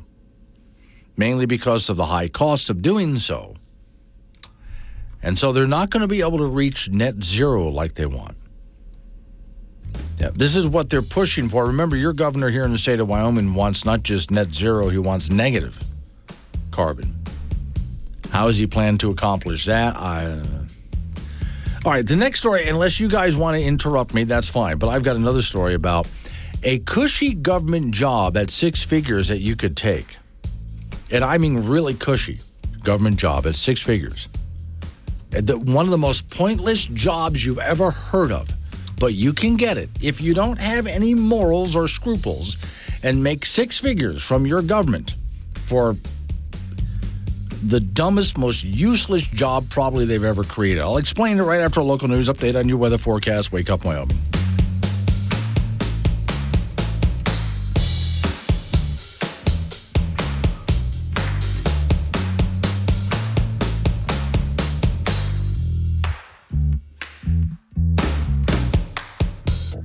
Many opinions, we had to build the Wake Up Wyoming mobile app to hold them all. Free download from AM 1030 K2 Radio.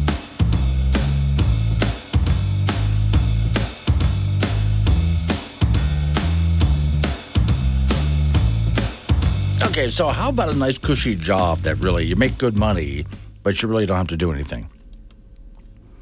Sounds absolutely perfect, doesn't it? Okay, well, here we go.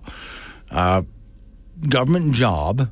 Story says slight chance you might be best qualified for the position if you basically don't know what the hell you're doing. You're really qualified, but okay, it's perfect. Let me see. Uh, United States, where senior leader opportunity will be implementing effective DEIB strategies across the academy. Salary, salary, ready? $191,900. They're hiring for diversity, equity, inclusion, and belonging officer. Diversity, equity, inclusion, and belonging officer. Make about 101 191,900 per year. I have no idea what a belonging officer is supposed to be. So I'm trying to go ahead and look it up. It's all about being the 191K a year for a belonging officer of the Merchant Marine Academy of Dreams. Okay. But to be a merchant marine, and I guess, and before all you you snicker out there and just say that couldn't possibly be real, and wonder what a belonging officer is, I'll draw your attention. I have a link in front of me qualifications for this government job. Yeah, it's uh, it's actually real. Let me see. Uh, here's uh, global diplomacy. I'm trying to find the definition for you. Let's see. Modern science. Okay. All right. Here we go. Diversity, equality, inclusion, and belonging officer. You will. Here, here's the qualifications for the job. Serve as the employee responsible for oversight and management of programs, strategic goals, monitoring to ensure the organization accomplishment government wide diversity, equity, and inclusion and belonging. So you basically have to make sure goals are set, everybody will achieve those goals. Act as a principal advisor to the superintendent and other senior leadership on diversity, equality, inclusion, and belonging. Collaborate as appropriate with the Academy's Equal Opportunity Employment Manager and Director of Civil Rights. Provide or oversee education to encourage midshipmen, remember this is merchant marines, and faculty and staff to embrace diversity, equity, inclusion, and belonging, and establish and strengthen an organizational culture of inclusion throughout classes, labs, and seminars. Now, pardon me, but I still, other than indoctrination, I don't see what this job is about. But what a salary, huh? Work with academy leaderships to reverse or remove academy policies and procedures that create barriers to the admission of diversity applicants and that encourage the retention of diversity midshipmen. Work closely with human. It just says with human. That's all. No, that's what that sentence says. Work closely with human. And stops right there. Human what? Resources uh, to facilitate hiring, attention, and advancement of faculty and staff who belong to marginalized and oppressed groups. So, in other words, make sure anyone you think is marginalized or repressed is hired. Uh, develop and implement comprehensive and integrated action plans in support of the academic strategy plan so all elements of institutional work go together to achieve the goals. So, in other words, besides everybody who works there having to comply with whatever these diversity inclusion goals are, you got to make sure the courses are teaching it as well, which is, again, more indoctrination. It says here the ideal candidate is expected to provide professional leadership and direction for the board, coordinated diversity, equity, inclusion, and belonging programs that focus on critical mission related activities and issues. In this capacity, they want to imp- they want managers to implement and evaluate all aspects of the program to ensure recommendations are aligned to higher level of management diversity plans and reflect best practices. Track data in order to determine trends, and on and on this goes. And this will pay you a little over $191,000 a year to do this. All right, so my thought, yeah, first off, totally useless job. One of the reasons I would get rid of positions like this is in there, did you hear that the person actually produces anything? No, they actually don't. There's nowhere in this job the person actually produces anything that is is profits in any way for merchant marines. I know this is a school, right? So here's what they need to do. You're going to be a merchant marine. You're going to go through schooling to become a merchant marine. So you're going to have to learn some things that have to do with doing the tasks, and you're going to have to do those tasks. So in other words, it's not just intellectual knowledge about how merchant marines do what they do, but also you're going to actually get out there and actually have to. It's a physical job that you're going to have to do. Very few of these people sit in an office. Some do. Most of them are out there actually doing physical work. So this is what people should learn. So that office, all of that I just described, which you probably went glassy eyed as I read it, what does that actually do to make a merchant marine a productive person? Not a thing. Now, when it comes to this is where I talk about overthinking things. Like as I've said, I've been an employer before, and I solved every. Lit. It was rare whenever I had a problem with somebody who didn't get along because of somebody else's religion or their race or whatever. That almost never happened. In the vast majority of cases, people just showed up for work and worked, and I never had any problem with anybody on race or gender or someone's sexuality and so on. Nobody cared. Everybody just showed up to work. On a couple of minor occasions, I just reminded people I am paying you to do a job, focus on your job. You can think whatever you want to think and say what you want to say on your own time. In the meantime, I, I need you to be productive. Show up and do your job. So rather than having classes and courses on equity and inclusion and diversity and indoctrinating people in all of this and this belonging thing that they're adding, that's a new thing they're adding to it now. Rather than doing all of that, I just told people real simple. You were hired to do this job, show up on time, do the job, and I will pay you for it. That's it. That's what you're here for. Focus on that. The rest of this is garbage. But that's not what they're doing. So, where did they get and belonging? That's it's it was just DEI, but now we're adding belonging in there. DEIB. DEIB? DEIB? How do you pronounce that? Anyway. So okay, if you want that job, it's open now. United States Merchant Marines. The job pays $191,900 per year to be the diversity, equity, inclusion, and belonging officer. you go right ahead and apply for that job because to me it sounds cushy. And if you want, you can even infiltrate, say that you're all for it, and then get in there and do exactly the opposite of all of that, which would be much better for the merchant marines and our culture if you did. Just tossing that out there. 845, wake up. Listen to Glenn Woods anywhere you roam with the Wake Up Wyoming mobile app. This is AM 1030 K2 Radio.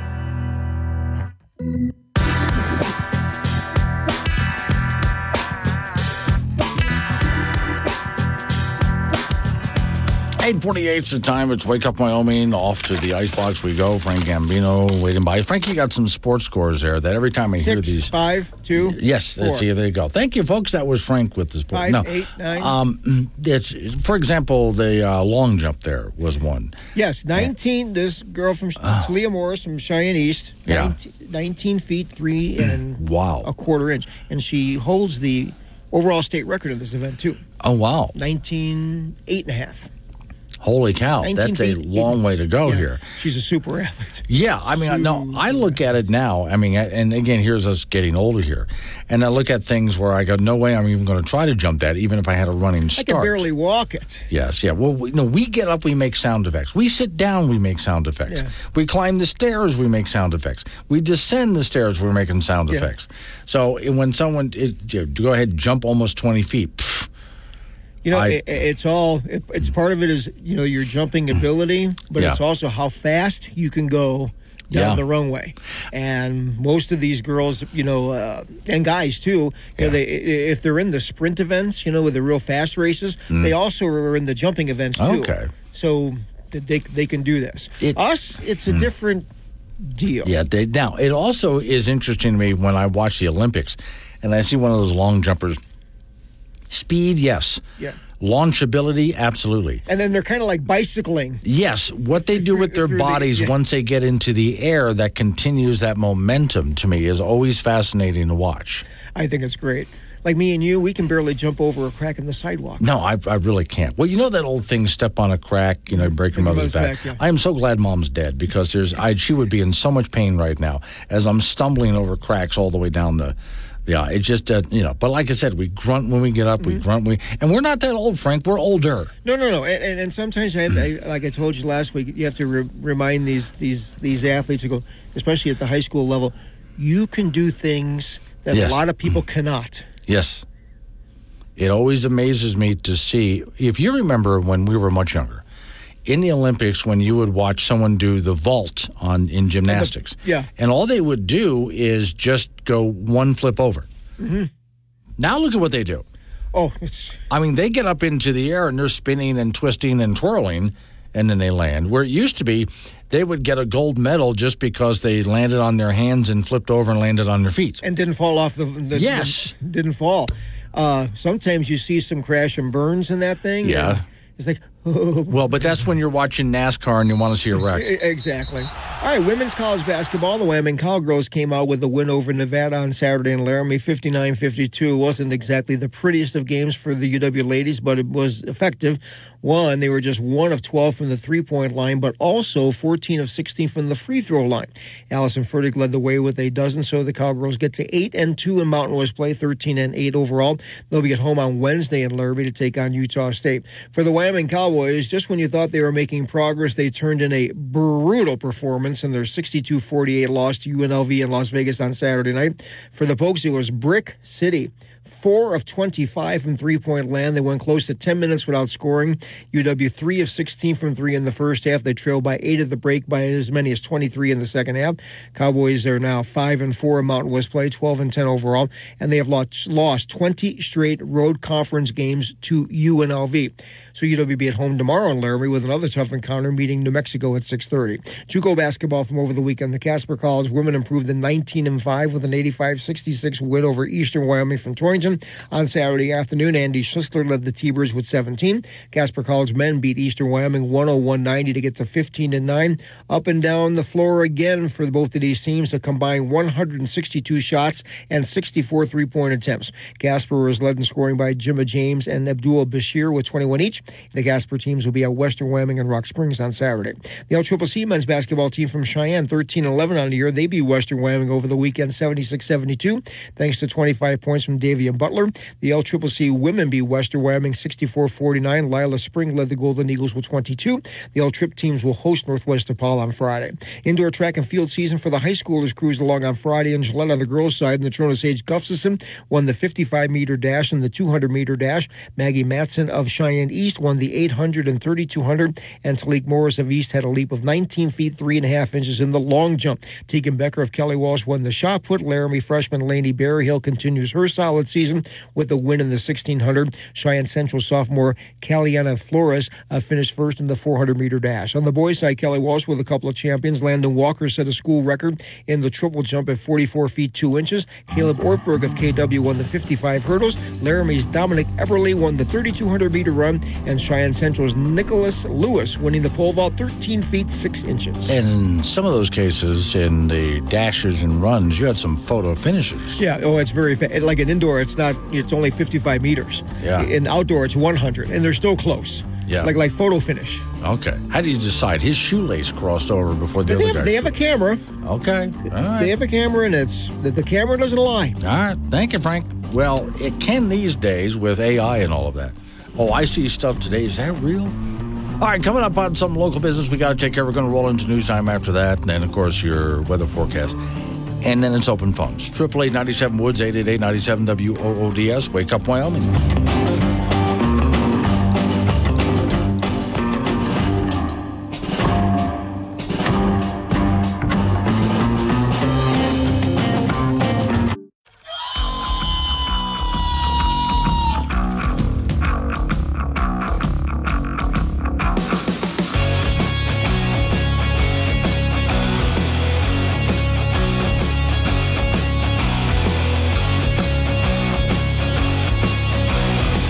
Nine oh six the time. It's Wake Up Wyoming. It's a Monday, so rinse and repeat. Here we go again. Today's show is sponsored by Osculation Rejuvenation.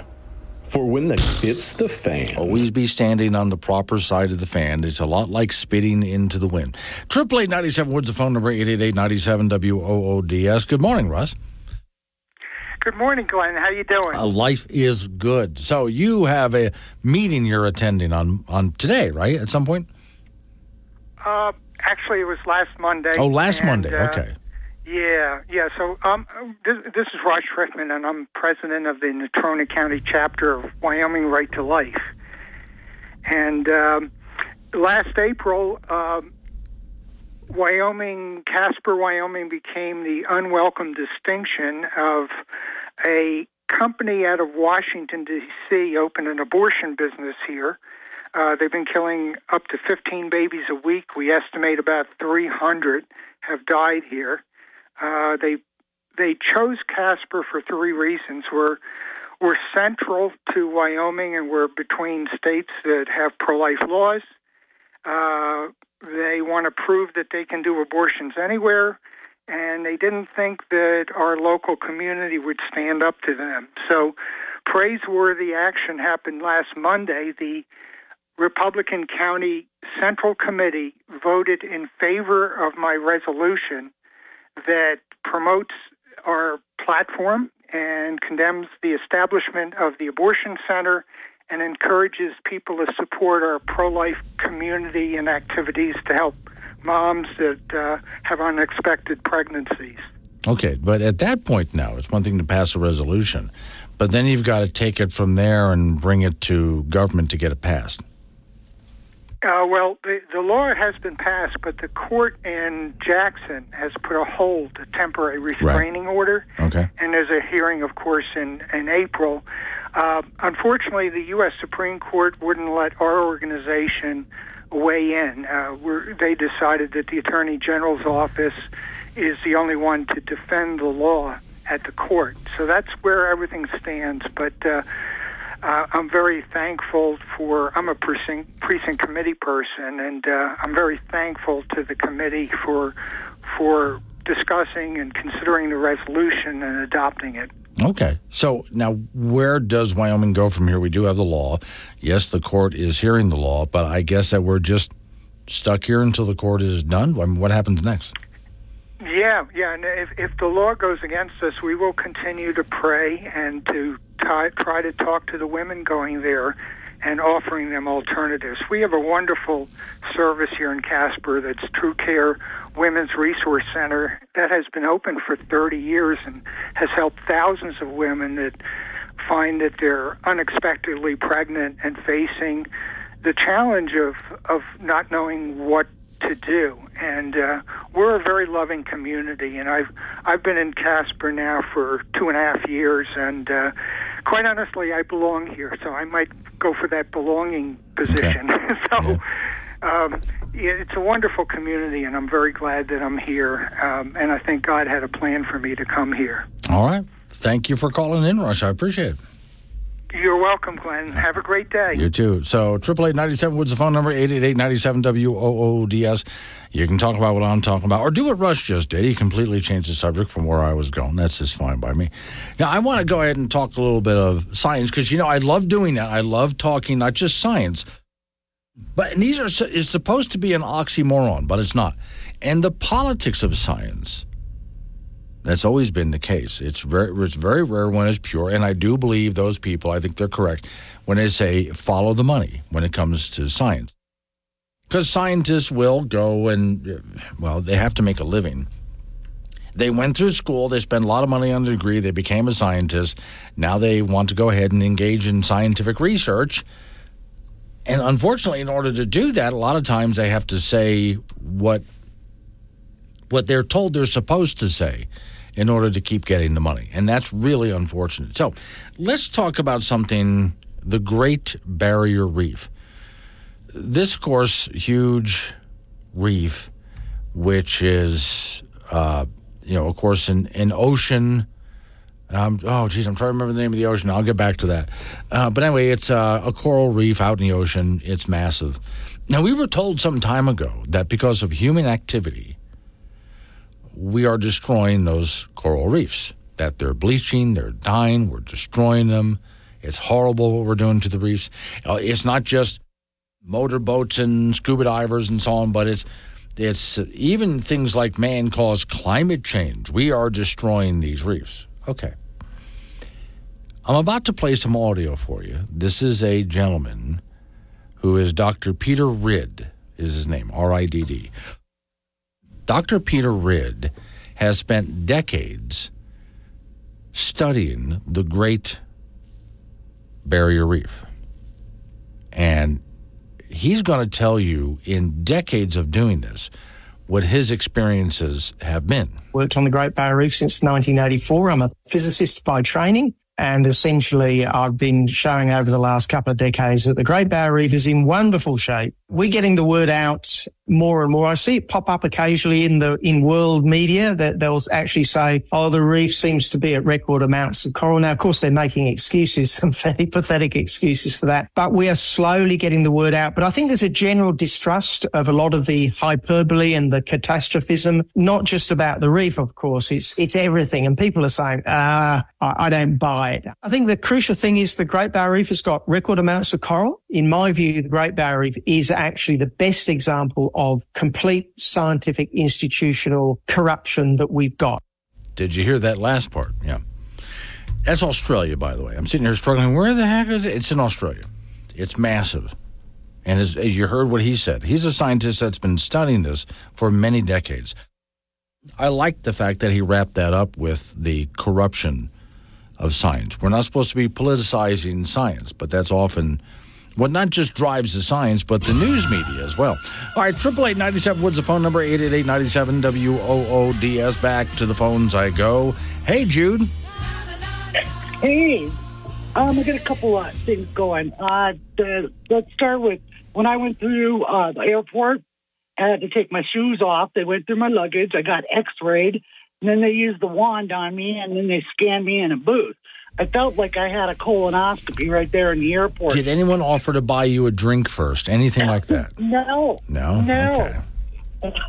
anyway, uh, on the border bill that they're doing, it's 118 billion dollars. Yeah. Okay, 60 billion is going to Ukraine, 14 billion is going to Ira- uh, Israel, 4.8 billion goes to Indo-Pacific, whatever that means, and then there's still tw- uh, 20 billion for reforms, uh, and then that's 98. Okay, so up to 118 takes us 20 million unaccountable, unaccount 20 billion unaccountable. Okay, it doesn't say where it's going. Um, the fact is, is that what they're the bill that they're passing right now ties Trump's hands. I think that they expect him to win this next election, so they're tying his hands up with with the idea that he can't come in and uh, change anything with the border. Okay, they're going to try to do that. Um, it falls into the court's hands again, so all that'll be tied up. Then let's go to Wyoming really quick. Uh, the board, let me read what uh, Rose wrote here. I think she said it best. Okay, uh, the fourth separate class on the property rights, SJ triple zero three, it was it will not bring relief to the taxpayers. It is meant to mislead us into believing that by separating residential property from commercial property, that they can reduce the current state level of assessment of nine point five percent. And although they can, it will be, do nothing when the neighborhood adjustment is increased. Increased. The bill also has no provisions to restrict commercial properties' state level of assessment. In other words, if it's nine percent now, they can go to thirty percent, and there's nothing we can do about it. Okay, from increasing beyond the nine point five percent, should it pass, the state will gain revenue from this, and you will see no relief ultimately. Ultimately, commercial property also has a real and personal property tax against it. So for those people with second homes or multiplexes currently assessed at the residential, they will be without a doubt assessed as a commercial. It will not help people who rent or currently are unable to own for multiple reasons. Okay, this will be on the ballot. It passed last year. Vote no. And that was from Rose.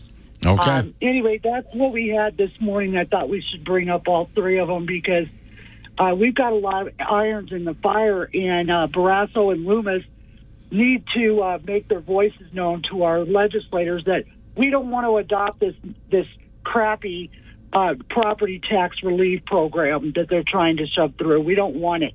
All right. And I, my understanding is that the immigration bill, as far as the House of Representatives, Speaker of the House doesn't even want to let a vote on it. He just doesn't even want it out.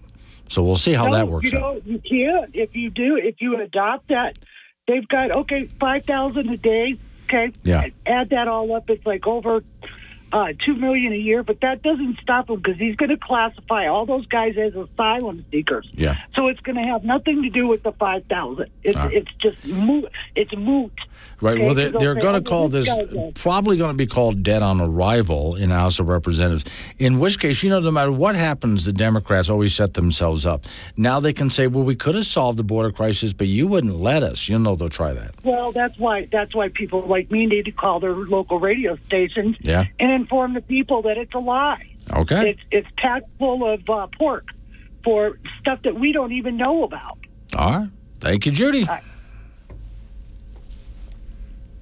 My world, everyone's a pony, and they all eat rainbows and poop butterflies. That's beautiful, Katie. Well, that image is going to stick with you all day. If It is happening in Wyoming. It's on Wake Up Wyoming with Glenn Woods from K2 Radio. Join the conversation at 888 97 Woods.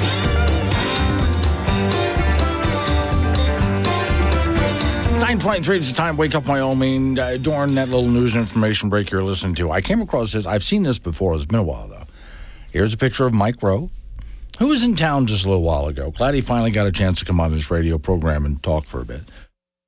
So, Mike Rowe is saying, I know guys who worked hard to get a construction operation running.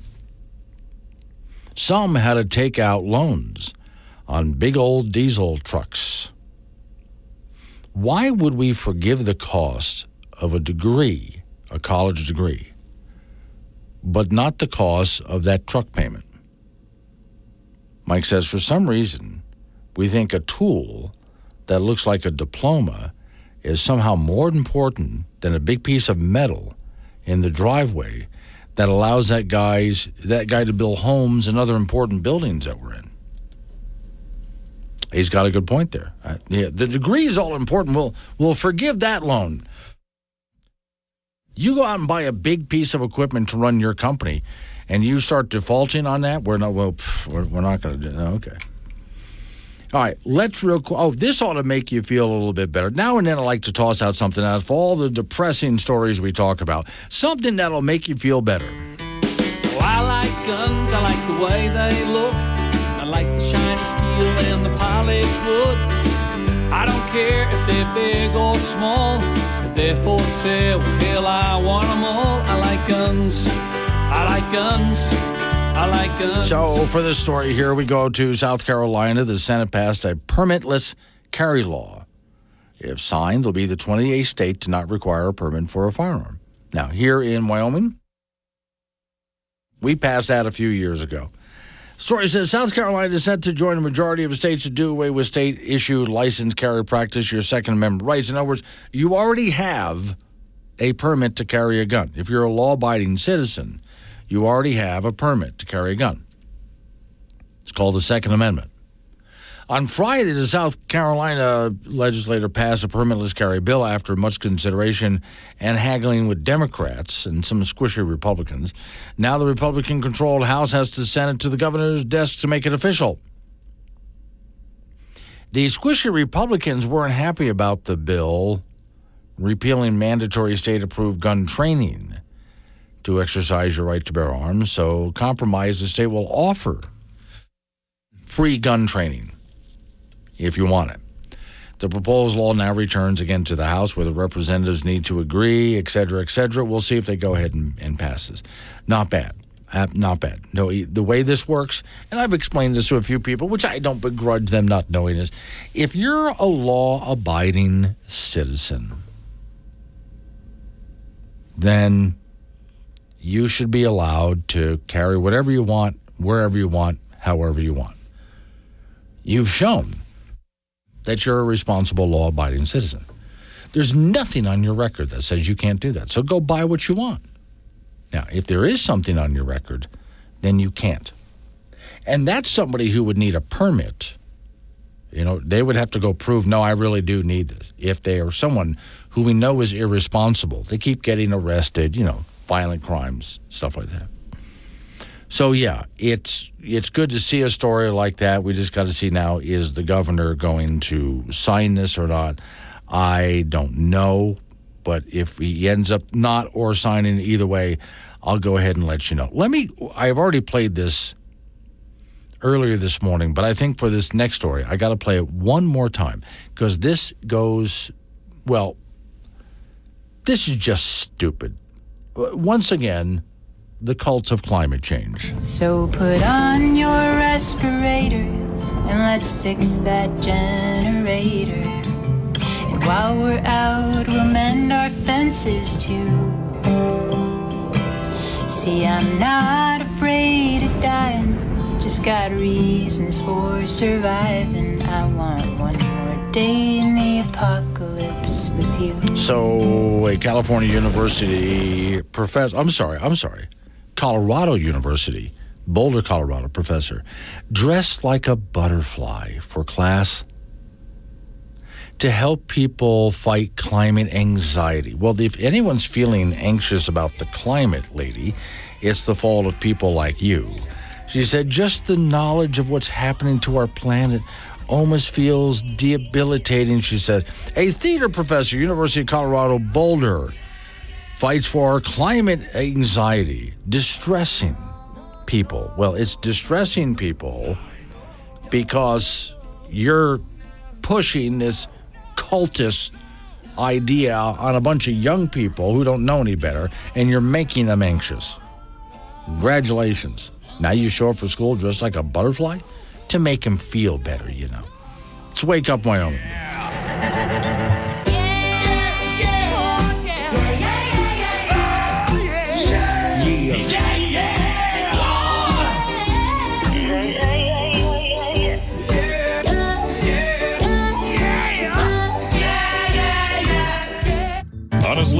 just happy to be here. Catch Glenn Woods on Wake Up Wyoming weekdays at 6 on air on Alexa and on the Wake Up Wyoming app.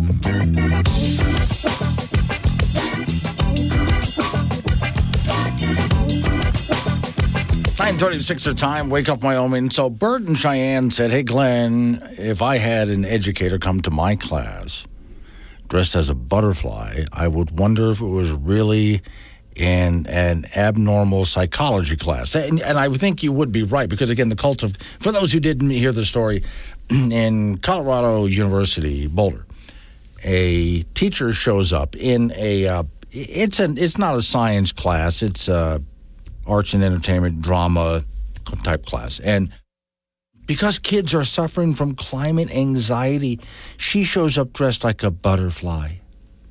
Okay. The reason they're suffering from climate anxiety is because of the cult of climate change giving these kids anxiety. Mike and Casper said, Love butterflies. I put a pin through them and mount them on my, that. Now that would really disturb the kids. All right, I want to get onto something here which was just sent to me on social media, and I'm going to go ahead and, and, read through this. Now, I was reading earlier this morning. There's a uh, school in another state, and they're putting out ads for teachers. And when they're talking about what kind of a teacher they want, a lot of this has to do with social engineering uh, diversity, equity, inclusion, belonging, et cetera, et cetera, on and on it goes. And very little of what the teachers have to do to qualify to be a teacher in that state would have to do with education. Right. So, okay, let's go back. This is from Wisconsin. The year is 1992. They're looking for teachers. They're willing to pay a whopping $75 a month. Now, if you laugh at that, you're talking 1922 money. I know teachers never did get paid much, but still a whopping $72 a month, you know, is not too bad in 1922 money. They would have to sign a contract. Now, it starts with Miss agrees to, not Mr. The number of male teachers almost didn't exist back then. Most teachers were female. So here's what a teacher would have to agree to to get the job not to get married. This contract becomes null and void immediately if the teacher marries. Not to have company with men. So you ladies have to be celibate. Not only not get married, but no men in your life. To be home between the hours of 8 p.m. and 6 a.m. unless in attendance of a school function not to loiter downtown in ice cream stores. uh, not to leave at, at, I wonder what is that where you went to meet men? Ice cream shop, I guess. Not to leave town at any time without permission of the chairman or trustees. Wow. A teacher at the time in Wisconsin could not leave the town without permission of the chairman or trustees. Not to smoke cigarettes. This contract becomes null and void immediately if the teacher is found smoking. them. Not to drink, oh, here we go. Not to drink beer, wine, whiskey. This contradicts becoming this contract becomes null and void if the teacher is found drinking beer, wine, or whiskey. Not to ride in a carriage or automobile with any man except her brother or father. Wow, this I mean this was really strict. Not to dress in bright colors. Not to dye her hair to wear at least two petticoats. Boy, that I mean, they wanted you really. Uh, they, they wanted just to look the part and not be desirable at all. Not to wear dresses more than two inches above the ankles, because God forbid someone should see your ankles. To keep the schoolroom clean, to sweep the classroom floor at least once daily to scrub the classroom floor at least once a week with soap and hot water, to clean the blackboard at least once daily, to start the fire to keep the kids warm, you know, 7 a.m., so the room will be warm by 8 a.m. when the children arrive. Not to wear face powder, mas- mascara, or paint the lips. Now, again, holy cow, wow. Okay, so this was, again, Wisconsin 1922 if ladies wanted to get a job as a teacher. Those were the high standards that people were expected to live up to. Now today, I again I was reading early this morning. There's a school out there. There's a, I forget I'm forgetting the state right now that you read what this is expected of the teacher, and it all has to do with diversity, equity, inclusion, et cetera, et cetera. And none of it, like what I just read here, actually had anything to do with teaching the kids. Although I guess back then they were holding these women to the highest possible moral standards, I guess. I hate the idea that they're not even allowed to leave town without getting permission from their boss. Now that's going way too far. Why is that person running? Are you okay? Is somebody chasing you? You're running on purpose? Seven in the morning. Yep, there you have it. A new level of crazy. And you heard it here first. Wake Up Wyoming with Glenn Woods. Make your voice heard at 888 97 Woods. This is AM 1030 K2 Radio.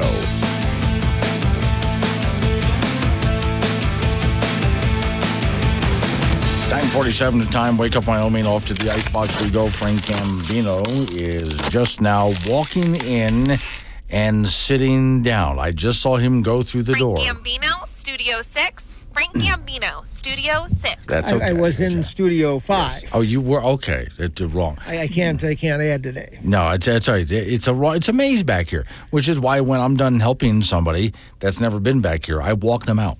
Well, yeah, because you can get Yeah. lost. Oh yeah, yeah. It's amazing. So okay. It all looks. It all looks the same. It, it kind of does. I mean, there's a lot of weird turns and so on here, but I think that helps keep us safe, Frank. Yeah, I'm. I'm not scared. No, even if- when the lights are off. I some- used to be. Yeah, if somebody came back here with bad intentions, if we get lost before they found me and killed me, Yeah, if they came back with bad intentions, I put them to work. I was plenty of that going on right here. Okay, now this is an actual picture here.